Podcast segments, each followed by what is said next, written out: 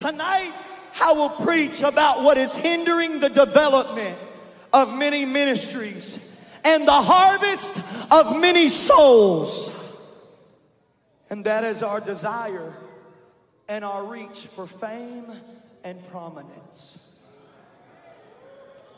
We all must get a hold of the revelation tonight, and that is this my ministry is not about me.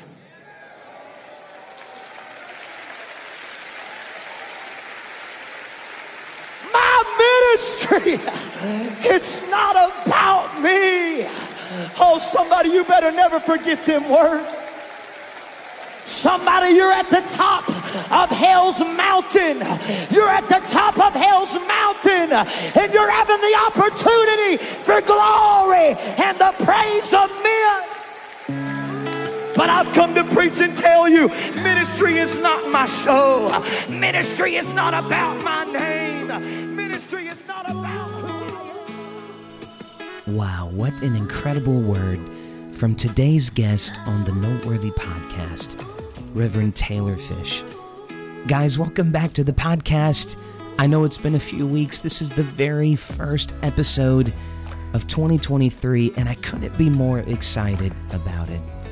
Today's going to be really special. Brother um, Taylor Fish and I have met a couple of times in person, and uh, he is an apostolic recording artist who has released some incredible music.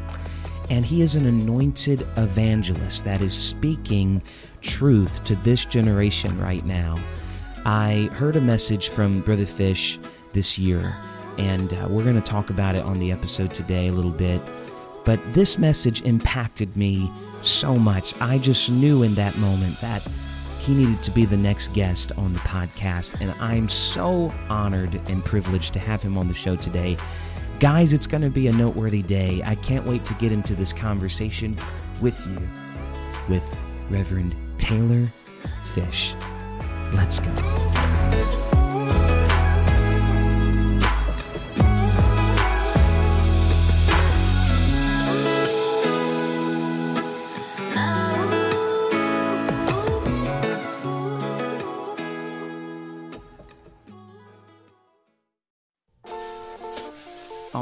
Everybody. I am here with my friend Taylor Fish.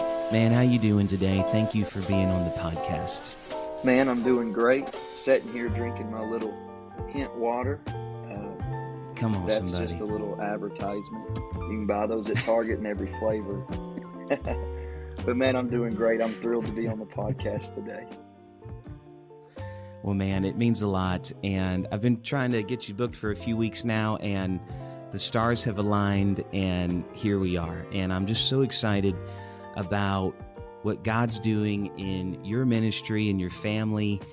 And uh, we've got to meet a few times, a couple times in person, and we've talked on the phone about music and recording a little bit. But this will for sure be the longest conversation we've had, and I'm I'm excited for it, bro. I'm here for it.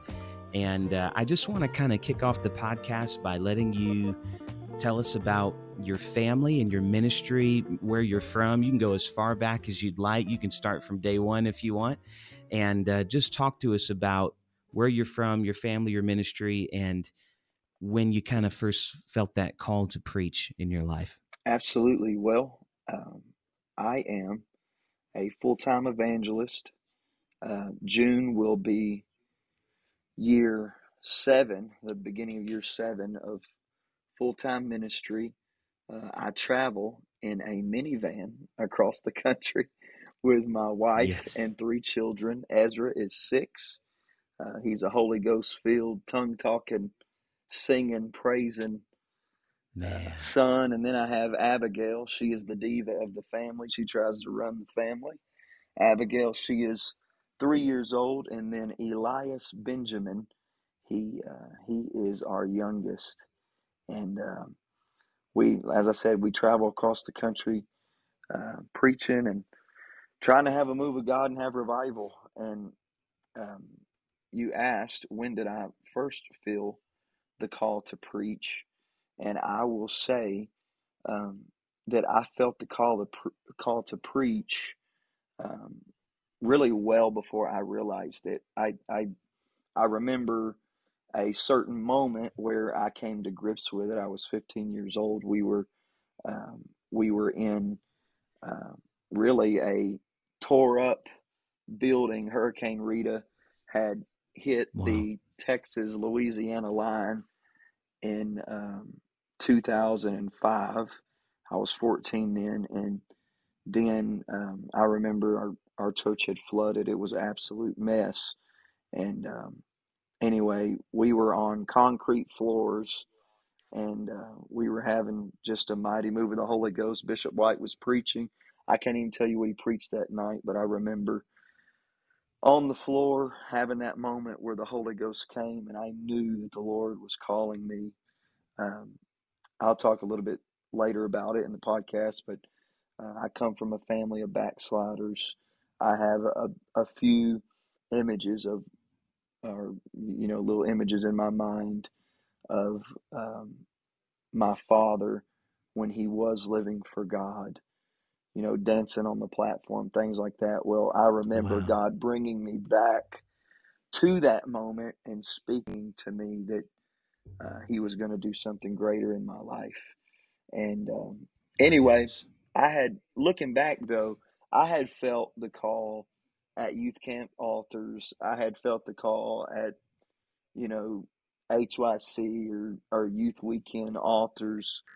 Um, but it wasn't, uh, it wasn't until that day and, um, uh, there on, on that concrete floor, man. And I think it's so, yeah. I think it describes the call so much, man. The call is not fancy, you know, and yeah, um, it yeah. started on a concrete floor. And anyway, man, I've just done my best to submit to my pastor, uh, be led by him. I haven't had many strong men in my life that were consistent outside of my pastor and my bishop, but I'm a prime wow. example. If um, if you will get close to the man of God, God will get close to you, and that's really my yeah. story. Man, that's so awesome. I love that it all started on a concrete floor because ministry starts with the foundation, you know. Man, yeah, come on. Man. I love it. And I love I love uh just seeing what God's doing in your life, man. And and any time that you minister, and it's, it's a funny world we live in today. You know, I'm talking about you ministering to me, and I've I've never sat in person in a revival that you were preaching, but through social media and through you know live streams yeah, and yeah, conferences yeah. It, just shows kind of the power of how god is using that and there i know there's pros and cons to that surely but well man i attend um, I love, a lot of church services on sunday and it's not just the one i'm preaching i think we all do right. i attend a lot of uh, late night church services actually yeah 100% yeah i've I've got a youth pastor friend, man, great friend of mine. We always text each other every Sunday, teasing around like, I'm on service number five, you know, working my way to serv- service number six. It's just the world we live in. But um, so, okay, so when you and I first kind of started talking to each other on the phone a little bit, it was music that connected us. Right. You're an apostolic recording artist, and uh, I I love your music, bro. I really do. I love what you bring to the table with with your writing and and stylistically your voice. Incredible singer. Uh, would you talk to our listeners about what your musical background is and when did that journey start for you? Well, I've uh, since I can remember since I can remember, I've always been a you know a singer. Uh, I guess whether I was singing "Mary Had a Little Lamb" or, or whatever. Ever since I was a young boy, I was right. I always uh, I guess I'd say I found my voice early. Uh, to say it was mm-hmm. gospel, I can't say that, but uh, I didn't. I mean, I wasn't churchy. It was uh, it was quite a bit different. But my family, they really didn't get. Um, my family really didn't, as far as my mom and my stepfather, the house that I live in, we didn't come into the church till I was um, about eight. So, but but saying all that, um, I, I don't I I know uh, I think you've had David Jennings on the um, on the podcast, haven't you? Well, his, well, Yeah, his yeah, he's been wife, on the show. uh, his wife Bethany Jennings, uh, well, it was Bethany White then, but she was our youth uh, our youth praise team leader, and um, we had man so when I cool. tell you youth praise team, it was like we had. I mean, now I see these youth pra- praise teams of like these events I preach and stuff, and man, they're just like loaded. Well, They're we insane. had we had Bethany on the keys, and you know she did all the ad libs. Um, then we had one tenor, that was me, one soprano, and one alto, and uh, and a pretty good drummer. And outside of that, I mean, we were um, that was it. Well, I had never really sang parts or anything like that. All I, as far as I knew, there was no such thing as harmony, and I just always sang lead. Well, Right. really, through Right. a another tenor in our church, and and Bethany, they really helped me hear that, you know. And um, saying that, you know, I I sang my first solo in youth services and things like that.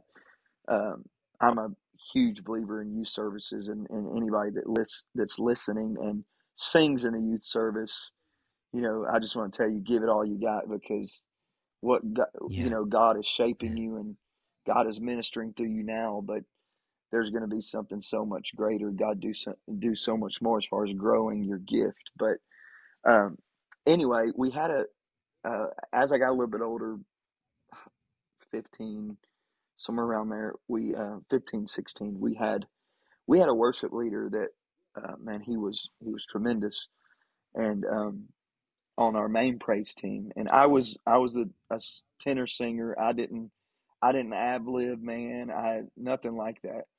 Um, I didn't do many solos, anything like that. But um, one thing came to another, and he came to another, and he left our church. And when he left our church, Mm, I'll I'll never forget on a sun uh, on a Sunday night that Bishop White called me into the office, and uh, anytime you get summoned to the bishop's office, you don't know Right. what's what's about to go down. Um, I Oh promise you, man. the four or five times I was in there uh, before that was not near as as good Right. as this one was. But he he Yeah, called me and yeah. he said, It's "Hey, he said one. Taylor, he said, listen, we don't have a worship leader today, so I'm just letting you know that you're picking the songs and that you're going to be leading worship today."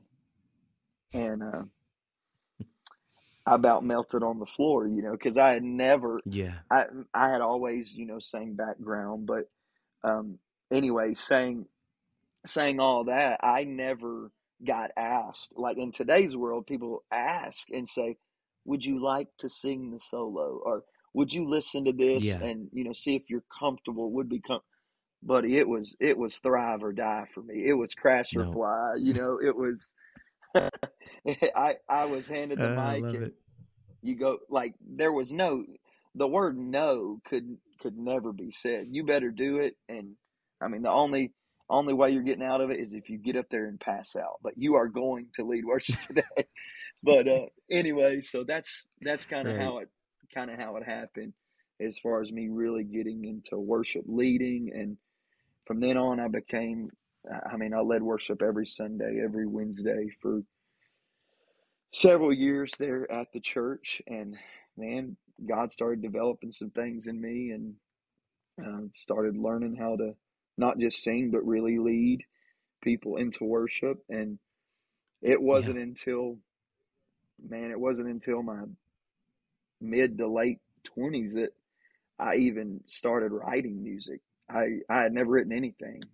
And uh, one day i kind of started humming something and, and uh, anyway it uh, it worked out. So, well, that's That's so debatable that it awesome, worked man. out, but saying there, I'm still trying.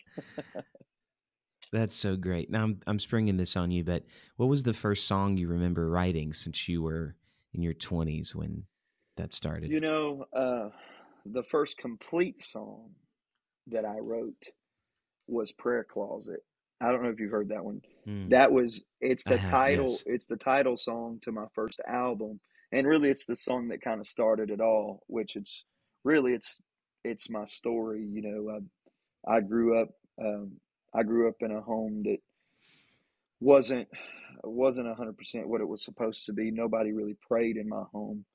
Um, but saying all of that, there was a day that Bishop White got up and said, "If you're going to be in ministry, you need to have a prayer closet." And anyway, so I went home, and he didn't necessarily mean clean your closet out, but that's what I did. I took it literal, and um, I I literally started praying in my closet. And so that first verse, I went to the closet That's and shut the door and hearkened my ear to hear from the Lord. That's my story, man. That's what happened. And anyway, so um, honestly, whenever I and what kind of pushed me to do the rest of the album is even at that time, I know now, like you and I, we release singles all the time now. But at that time, hmm Yeah. singles wasn't, it really wasn't a, a huge deal, especially in apostolic music. So I just worked and wrote and wrote and got a lot of bad songs on that album. But anyway, that one's that that one's worth it. So Hey, that, that's debatable, bro. I, I love I love the album. So good. Um, okay, so uh, one of the questions that I get a lot from listeners, just because I have the privileged opportunity to interview people like yourself who've gone through the recording process, uh, what was that process like for you as an apostolic recording artist? Kind of where did that start? Because you know, there's a lot of talented young people out there a lot of talented individuals that are great songwriters, great singers, great musicians, and they don't really know how to step into that dream of recording their own music. So, what did that look like for you? yeah, so I would say it's a lot less complicated than anybody makes it in their mind. uh, I am very much, and I know you've heard this, but I'm very much a a voice memo guy. You know, if I'm driving down the road and a tune comes to hmm me, I I throw it in a voice memo. I think I'm up to 600 voice memos, and I don't know, like 595 of them are bad. But but uh, I'm a Bro, if people could get access to our voice memos, we'd probably be so humiliated. just just some of the ideas that are in oh, bro, there's some there's some rough. Or what's good is is when you start listening to stuff, you know, six months later, and you're like, what in the world is going on here? This is. Yeah, what was that? but anyway, so I've actually, Uh, that's um, great. you know, I've recorded in three separate studios and um, had great experiences with all of them. The first one that I recorded Prayer Closet in was with David Jennings in Silsbee. Um, man, that was that was a great experience. First of all, one, the main reason it was the um, it was a great experience is because it was right in my backyard. It's in my hometown. So, uh, and David, you know, he's a Yeah. freak. He can play absolutely anything. So, Yeah, um, he's he's but he, man. you know, I I recorded with him, great experience, and then I, I wrote a song with Joe Zerpoli, and we um, it's a song called "I Know Where He Is," and we wrote it at the Yeah. beginning of COVID, and um, anyway, I I just knew it was a God song, and so he reached out to Joe Salamita and um, in Davie, Florida, Vanquish Studios, which I know you've recorded there, and basically hmm the truth is is I really kind of stumbled upon Joe Salamita. I didn't know who he was. Obviously, I'd heard his name, but um, we we had felt so strongly about this song. We were like, I don't care where it's recorded, what studio can get it done in a month. Which you know that's kind of crazy timeline, but we're we're Yeah. saying we're gonna Yeah. write this song, record it, and release it in a month's time, and we did it, bro. And uh, so don't ever let Joe That's tell you. amazing. And Don't ever let video. tell Joe tell you he don't don't ever let Joe Salamita tell you that he can't get it done quick because guess what he did it for me. Right. Because that's proof right there. oh, bro, I hope he hears that. Anyway, uh, but That's great. I'm gonna send this to him. anyway, so recorded there, and man, I love I love that studio, man. Uh, it is one of the most incredible amazing. studios to sing in, and I I, I I've always loved um, recording with Joe Salamita because I feel like when I'm back there, you know, I'll he'll he he don't have a problem saying no, bro. You need to do that over. You need to give me a little more. You know, he pull it's like he pulled something out of me. You know, that I didn't know was there. So he's Right. incredible. And Yeah, anyway, then he is. now I'm yeah. actually doing music with uh, with Kurt uh, Canhigh from Little Rock, Arkansas, and one of the main reasons Oh, I'm preaching cool. a revival there, and we really didn't plan it. It just kind of worked out. Some songs that were written during the time of being here, and man, he, I, So your new one that just came Yeah. out, um, was that no, with Kurt? um, well, he played organ on it, but you're talking about masterpiece, okay, correct? gotcha. Yes, so Ma- Yes, okay. that I one, wasn't no, sure if I that was the one you're actually talking about. recorded that one the same time, the same weekend I recorded Holy Ghost, but it just took a yeah the same. Oh, okay. So it's been it's been in the crock pot for a while, but uh, wow, bro. Holy Ghost is a jam. We just did that at our church y'all do Spanish week. version it, too. it went down. No, Hey, just the what I love, one. what I love is our church would have loved it. me. They're like, they're like, brother Fish, I want you to come and we want you to sing the Spanish version. And I'm like, I'm like, hey, bro, Yeah, listen, yeah, yeah, yeah. I had it translated. I don't even know. I don't even know the Spanish version. Right, right. but yeah, anyway, I've had the same thing, really, bro. well, That's so funny. what what is so I'm I'm working on some really some choir music too with um with Kurt and man, I've really enjoyed getting to set some set with someone and um you know them play and us work out ideas together, and that's how it's been with Kurt. Um, so you said, how does it go? Well, I make a voice memo and I'll send it to the producer. And uh, the cool thing about all three of these producers is they'll hear out anything, any idea, and they'll make your Yeah, idea so much better yeah, than it was. so anybody that's out there is yeah, like, man, hundred I want to. I want to record something. Well, get that voice memo down, get the lyrics down, and you know, even if you don't play something um, as far as an instrument, there's somebody out there that can perfect it and make it what it's supposed to be. That's awesome, man. Well, thank you for sharing that with us because I do feel like uh, sometimes people feel like it's unattainable or like it's it's a dream that they can never see happen and i think guys like like you and me can encourage others and say hey you know it's really not like Well, that man, you I can do it like if god's put it in your heart absolutely, it can and and I'm not some crazy musician, man. Like I I can play enough piano to write, but you don't want me playing in your service. I, I assure you that.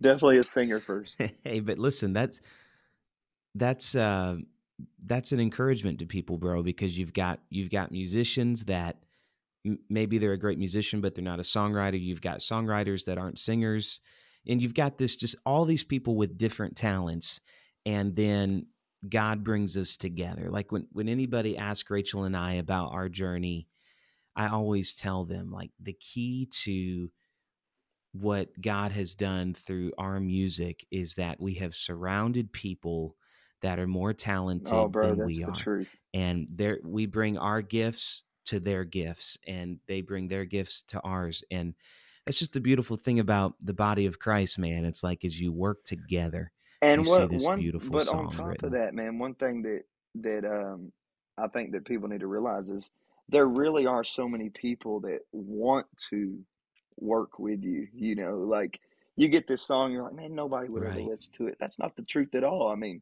there's people trying to, hmm you know, there's people that that's begging for someone to for to give a new song for their church or begging for a new song to go on another album. And, and even and one thing that's big right now, even those that are not singers, is just songwriting. Man, there is such a need for apostolic songwritings songwriters, even if you're not even if you're not a singer yourself. You know, uh, I promise you, shoot yeah shoot a yeah shoot an idea over to some of these guys, and man, it, it can it can become something great. man i love it bro thank you for kind of sharing some behind the scenes with that i um I know that some people maybe if they follow you on Instagram or social media they've heard some of this story but Um, I was wondering if you could tell us the story behind a song. It's it's one of my personal favorite songs that you've released, um, called "Reaching for a Miracle," and it has uh, Mark Crowder on it. I love love Mark Crowder. He's my friend, and and he was amazing on this track as well. Would you kind of share the story behind that song? And for every listener, if you haven't heard it, just hit pause, go listen to "Reaching for a Miracle" really quick, and come right back to this because the song's going to bless kind, your man. life. Well, uh, so this song is a little bit different than any um, any other song that I've written, and uh, the story behind it it actually started uh, in Houston, Texas. I was me and my wife we had taken my daughter Abigail to uh, to get tubes put in her ears. You know, it is a surgery, but it's Mm. really at this point in 2022, 2023, it is a pretty routine deal. Well, anyway, it was then that um, the surgeon came out and pulled us into um, pulled us into a separate room. Which, anytime that happens, it's it's typically not the best thing. Well, when we put when we Yeah, got pulled over um, Yeah. into that room, the doctor said, or the surgeon said, "Did you have you ever heard uh, have you ever heard of uh, submucous cleft palate?" And we said, "No. Uh, what is that?" You know, and uh, they said, "Well," she said, "that is where where the roof of the mouth is not completely developed." And she said, while your daughter was under and we were doing this surgery, that we, uh, she said, when we were doing the surgery, we noticed that your daughter has this. And, uh, you know, there were, there were a few signs, you know, she's, um, you know, she had a little bit of a problem saying, you know, with her speech, saying different things. And honestly, we thought a lot of it was just age. But um, anyway, saying Sure. all of that, we then were kind of catapulted into this this new deal of let's let's fix this girl. You know, what do we got to do? To, we will do anything to Wow. we will do anything to um, see this taken care of. And well, they they told us that we would have to be in speech therapy every week in Houston, which uh, we and we did it every Thursday for a, a very long time. And uh, anyway, they said that after that, surgery would happen Wow. and um, re- reconstructive surgery on the roof of the mouth. And after that, she would still possibly, most likely, have to wear some type of mouth appliance. And uh, anyway, you have kids, you know, you never want to hear anything like that.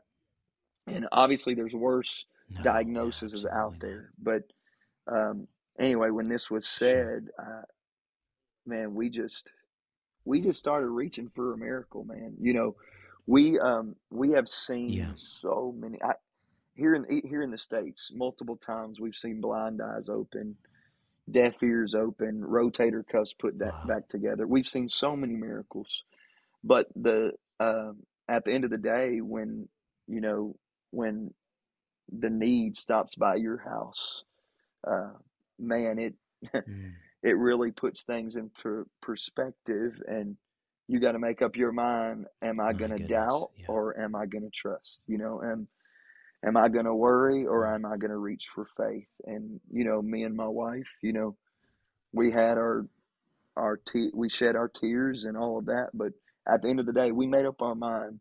God is going to give us a miracle. And um and that was it man. And i remember one night and we man we we're big on prayer and we pray with our kids every every night. We have them pray with us.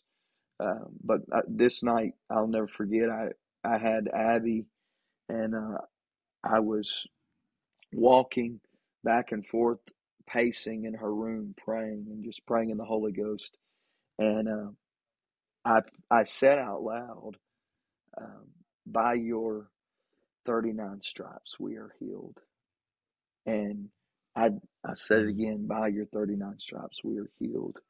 And uh, immediately I mean you know when a song is coming and as I'm praying man I'm just crying and praying the Holy Ghost, and all of a sudden, I'm as I'm praying this, I realize God is giving me something right now, and uh, so I finished praying and I put her down. And immediately went went to another room and opened up the voice memos. and uh, I. I just Yeah. kind of sung that in Yes. there. Yeah. And uh, anyway, that song was it was a while before it was released, but even the um, even the demo of that song, we would listen to it on the way to appointments. We would listen to it leaving appointments, and uh, anyway, saying all of that. Uh, my my daughter has come leaps and bounds to to the point where the um, the speech therapist after I mean six seven months of speech therapy looks at us and says, "I think that there's been a, a misdiagnosis here," which we know. I mean, we all know that that's not at all Thank you, what has Jesus. happened. Um, bottom line is, we reached for a Right. miracle, and God gave us one. And um, you know, she's not. She's currently not in speech therapy, and uh, God has done a just an incredible, praise God. incredible work through her. She is. I mean, you, we can't get her to stop talking, and uh, and you can understand it all. So God has done just an Right. incredible, Right. incredible miracle for us, and we are just so thankful. And uh, but you know, and I, I preach this, and again, as I said, it's different when it comes when when the need stops by your house, and you know, you you don't just preach it, but you got to live what you Yeah, that's preach. You know, and uh, but I, you know, I Yeah. encourage anybody that needs a miracle in your family and in your body or in your kids kids' lives. I just I challenge you to to reach for it. You know, I had a man of God call me, and Yeah. uh, his name's Brother Shane Burns, and he has just been incredibly. I mean, one of the most influential men to uh, ministers in in my my life, my ministry. Well, he reached out to me Wow. and said. He said, Taylor, we were still going to appointments. He said, I want you. Uh, he said, I, ev- from now on, every appointment you go to, I want y'all to lift your hands and thank the Lord for what He's going to do. Thank the Lord for the struggle. Thank the Mm. Lord for the back and forth. Thank the Lord for it all, you know. And it got to the point where, man, we're coming into Houston. I'm like, come on, kids, we're lifting up our hands. We're thanking the Lord, you know, we're playing music. We're thanking the Lord for what God is going to do, you know uh, Ezra's laying hands on Abigail, you know, praying, and God's going to give us a miracle. You know, we get out of the appointment, we'll be like, we're not going to McDonald's today. We're going to go eat something good because we're celebrating what God is going to do, you know. And uh, anyway, my kids may have felt slighted that we didn't get them a Happy Meal, but either way, um, I think uh, I think when it comes to things like this and having needs and reaching for miracles, um, it, it, it's it's got it, Yeah. it's more than a song; it's an attitude as well. And uh, It is. anyway, I Yeah. I pray that helps somebody, and I pray the song ministers to you. Man, that's so amazing, bro. Thank you for writing this song and and uh, not just writing it, but for releasing it so it can be a blessing to to others. Um, okay, so I want to just shift a little bit here. I know we've been talking about your music ministry, and um, you're also a- an incredible evangelist, a preacher of the gospel. And uh, man, I just I love to hear you preach. And this is a a question that I have asked a few people. It's a little bit unusual of a question, but I have found it to be a blessing to many. And that question is, what is something in ministry that you have struggled with and had to overcome? So I'll answer this question, but let me give a little background. So I am not a first generation Pentecostal. Um, I really I would be third Mhm. generation Pentecostal, but I am a first generation Pentecostal minister. Uh, and what I mean by that is is every man in my family, my father, my brothers, uh, my um, my uncle, my grandfather, uh, every one of them felt the call to ministry, but either um, Mm. you know didn't do it, ran from it, or backslid entirely. And the major- majority of them backslid entirely. And um, Wow. so every man in my family um, felt the call, but they ran from it. And for the longest time, you know, you remember I Wow. told you that, you know, I had felt this call. Uh, you know, I, I came to grips with it at age 15, but I had, you know, um, maybe not completely recognized the call of God earlier, but it was there. Well, and I think this may have a little bit to do with it. I had saw, Right. or I've seen so many um, men who had quote unquote flirted with the idea of ministry and either not pursued it or pursued and failed, messed up, fell in the sin, whatever. Um, that I dealt with a voice that said, Nobody has done this before you. What makes you think you can do it? You know, Wow. and um, My man, goodness.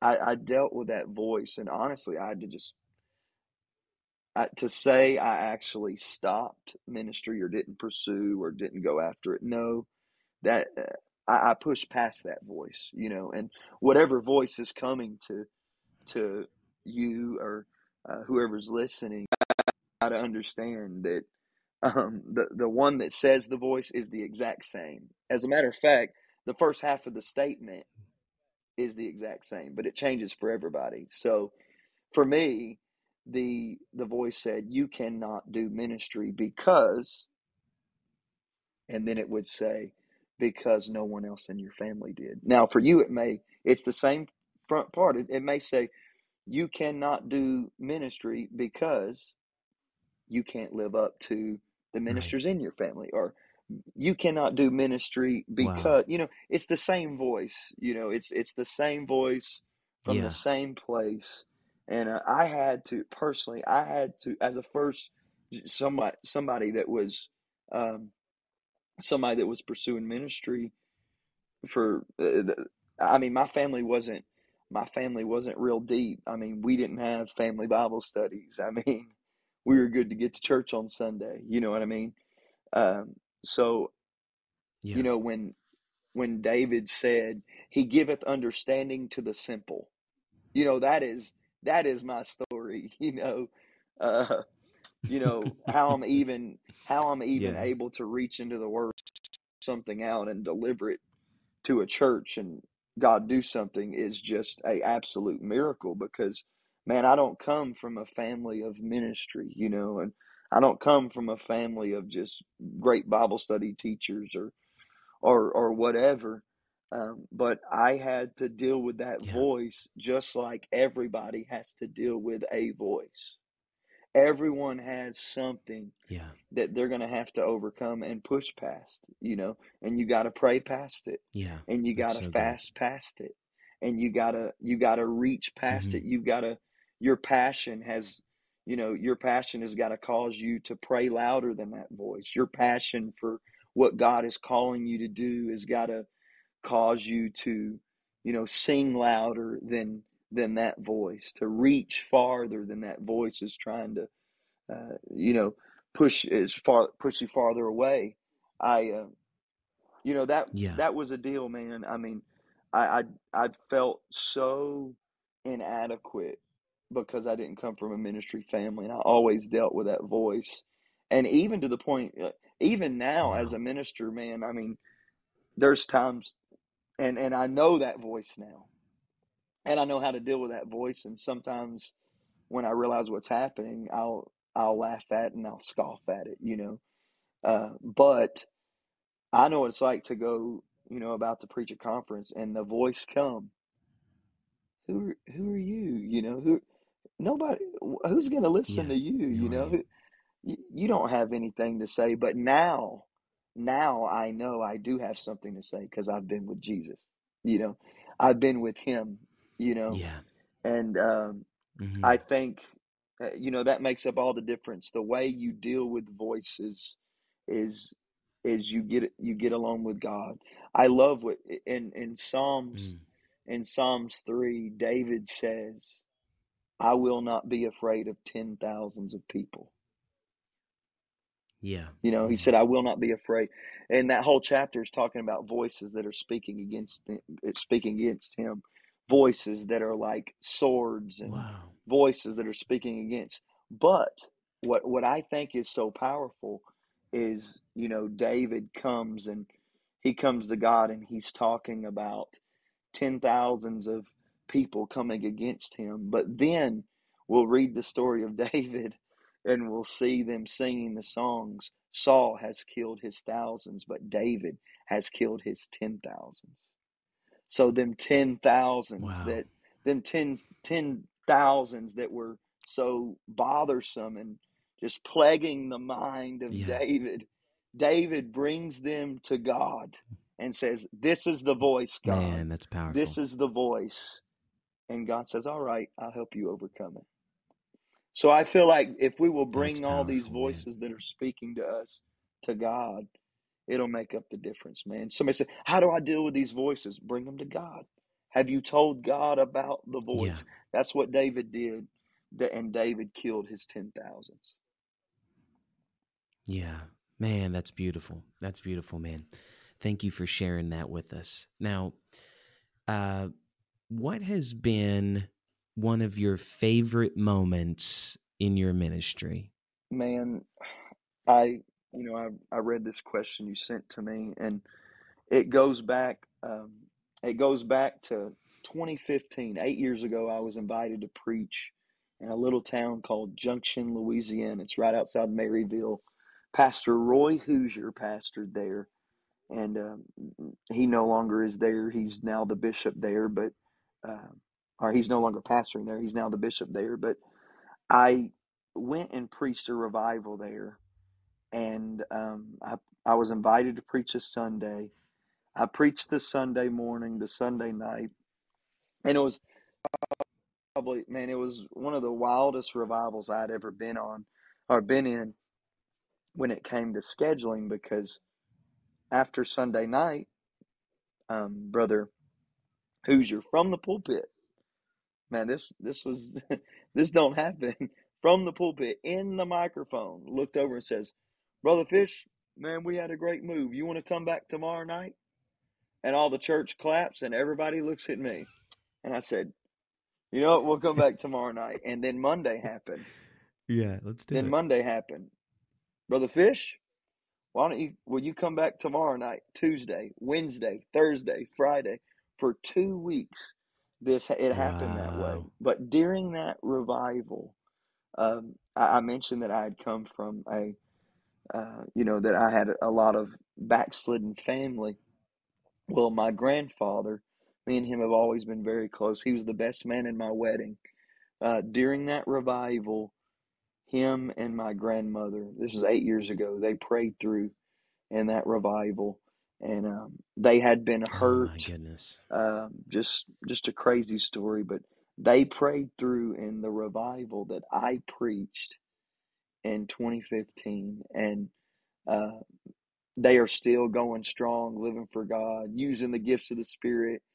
You know, uh, my my grandfather is one of the greatest men of faith that I know. He walks into he walks into hospitals and pray for people, and they get out the bed type stuff. You know, I mean, but it, it was just so cool that you know I, I mentioned earlier that I, you know, I come from a family of people that ran from God, but even though you know I came from a family like that, there was a moment that God saw fit to use me to even reach for my own family. And man, just Yeah.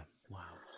there's there's a lot of cool miracles and things that we've seen, but man, uh, when it when it comes to story and you know what God has done through us, that that has to that has to be at the top, man.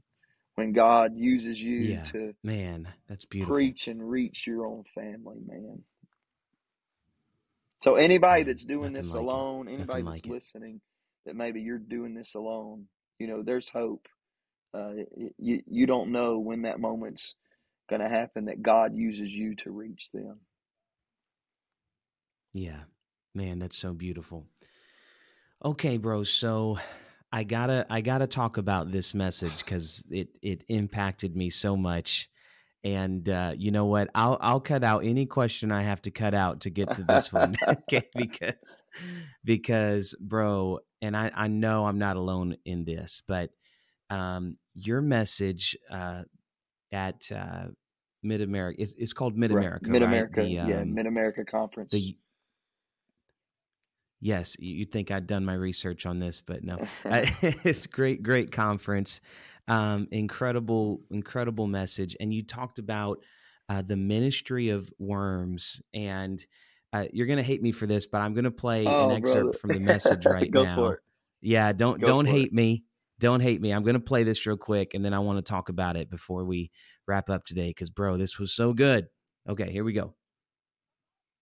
Tonight, I will preach about what is hindering the development of many ministries and the harvest of many souls. And that is our desire and our reach for fame and prominence. We all must get a hold of the revelation tonight, and that is this my ministry is not about me.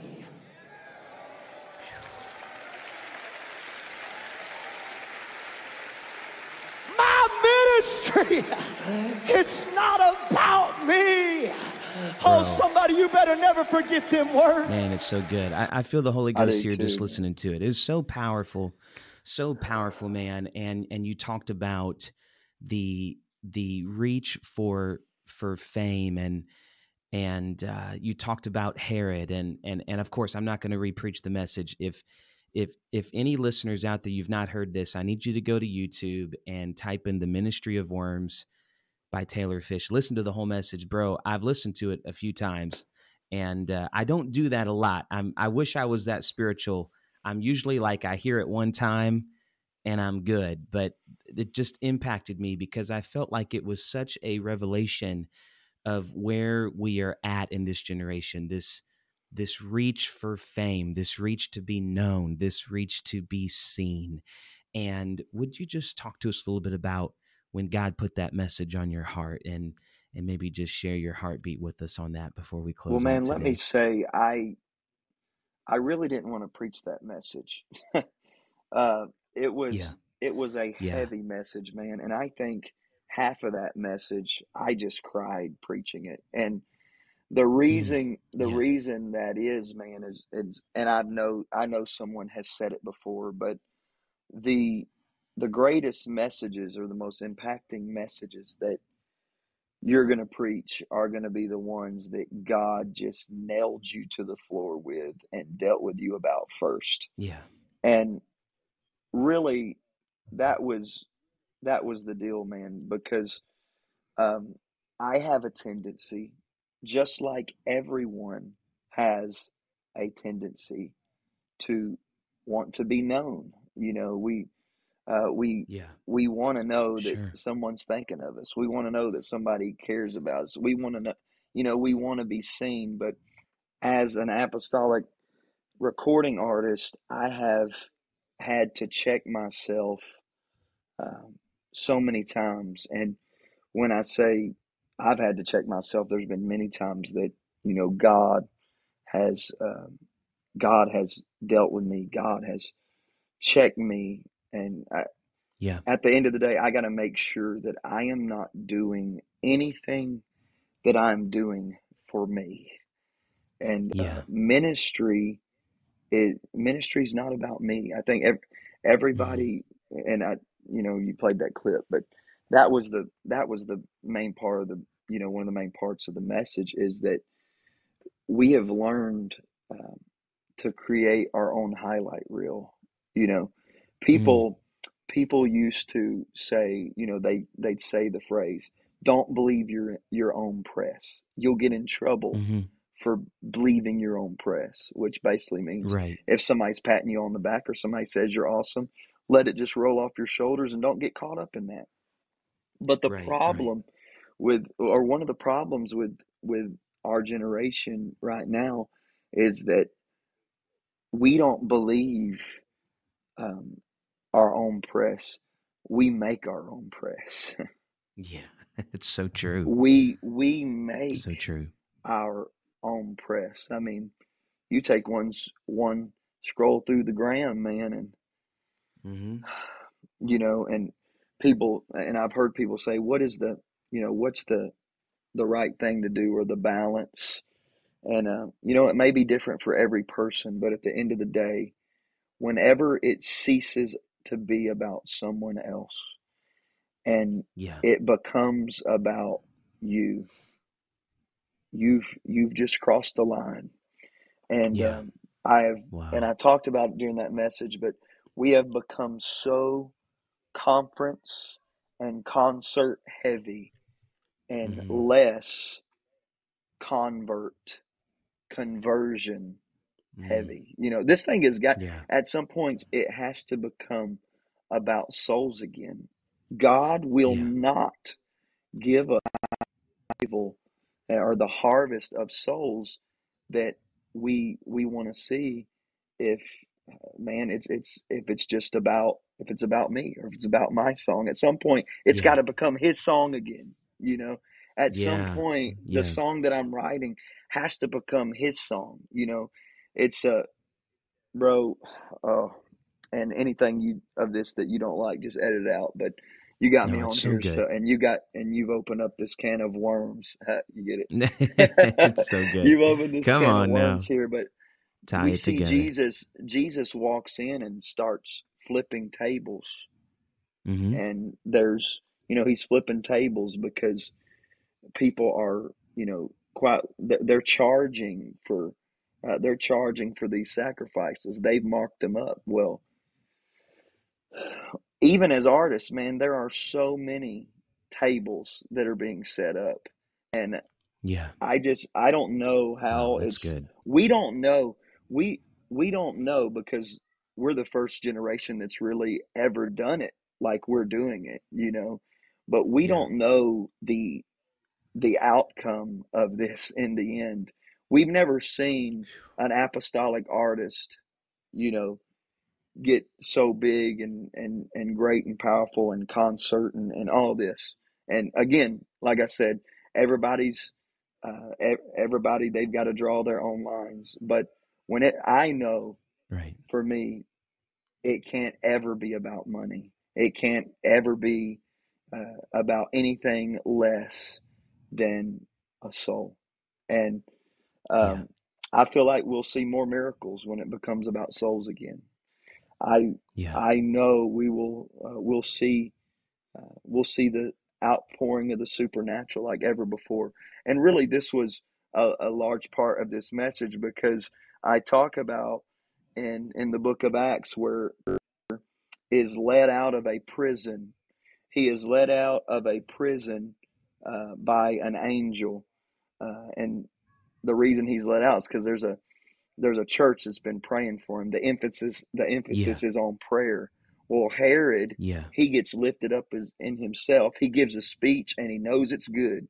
He gives a speech and he's got his best clothes on, and the people look at him and said, "It's the voice of a of a God and not a man." Yeah. And he got hmm lifted up. Not a man. And that same angel that just delivered an apostolic preacher turns and Wow. judges Herod.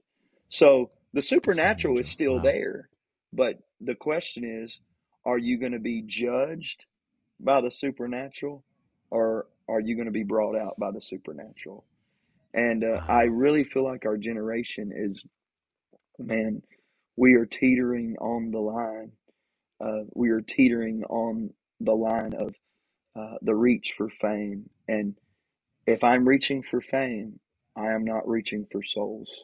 I cannot reach for Yeah. fame and souls at the same time. And you know, part of this it may um, it may come out this way because I am an evangelist and I live and breathe and you know I I'm reaching for souls all the time and let's you know let's teach some Bible studies and let's see some conversions.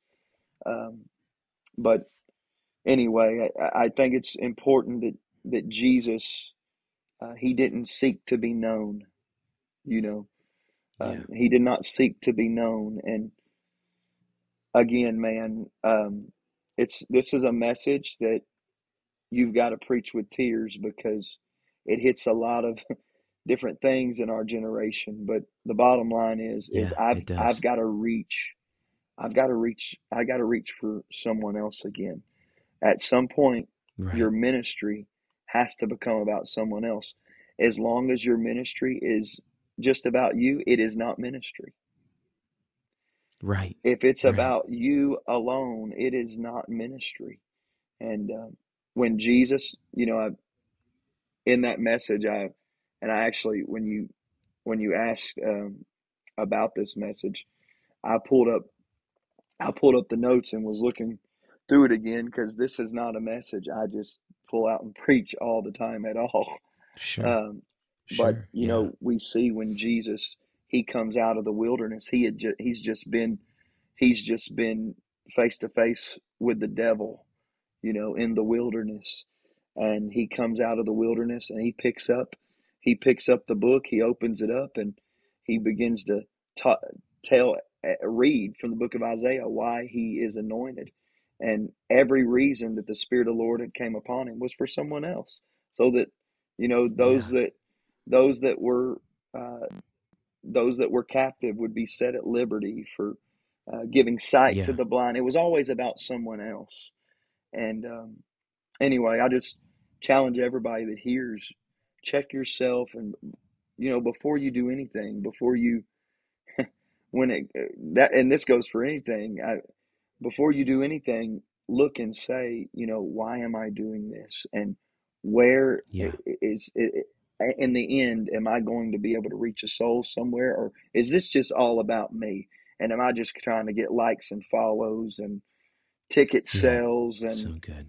uh, pad my pocketbook? Because at some point, Jesus is going to flip the table, and I don't want Yeah. Yes, sir. I don't want it to, um, you know, I want the right things to be on my table, if that makes sense. Yeah. Yeah. Man, it's so good. Well, bro, I really just just have I've felt the Holy Ghost talking to you. I've felt the presence of God and and I'm just thankful to to call you friend man and get to get to know you better and and get to see what God is doing in your ministry. I um I would love it usually with this show. I know I've kept you for a while now. I love to have our guest pray over us. So if you would be willing, um, would you pray over the listeners today before we close out the episode? Absolutely. Jesus, I thank you, Lord, for this time, God, that I was able to spend with Brother French. I pray, God, that you would move on him, move on every listener today. And Jesus, I pray, God, that you would help us. Help us, Lord, to not get caught in a trap that hell has placed for every single person in our generation.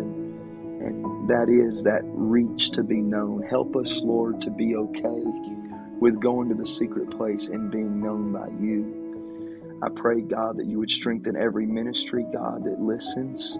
God, whether it be an established ministry, a, a developing ministry, or a ministry in its infant stage, I pray, God, that you would put a passion, God, upon each listener, God, that they would reach for the supernatural, that they would reach into the places of prayer.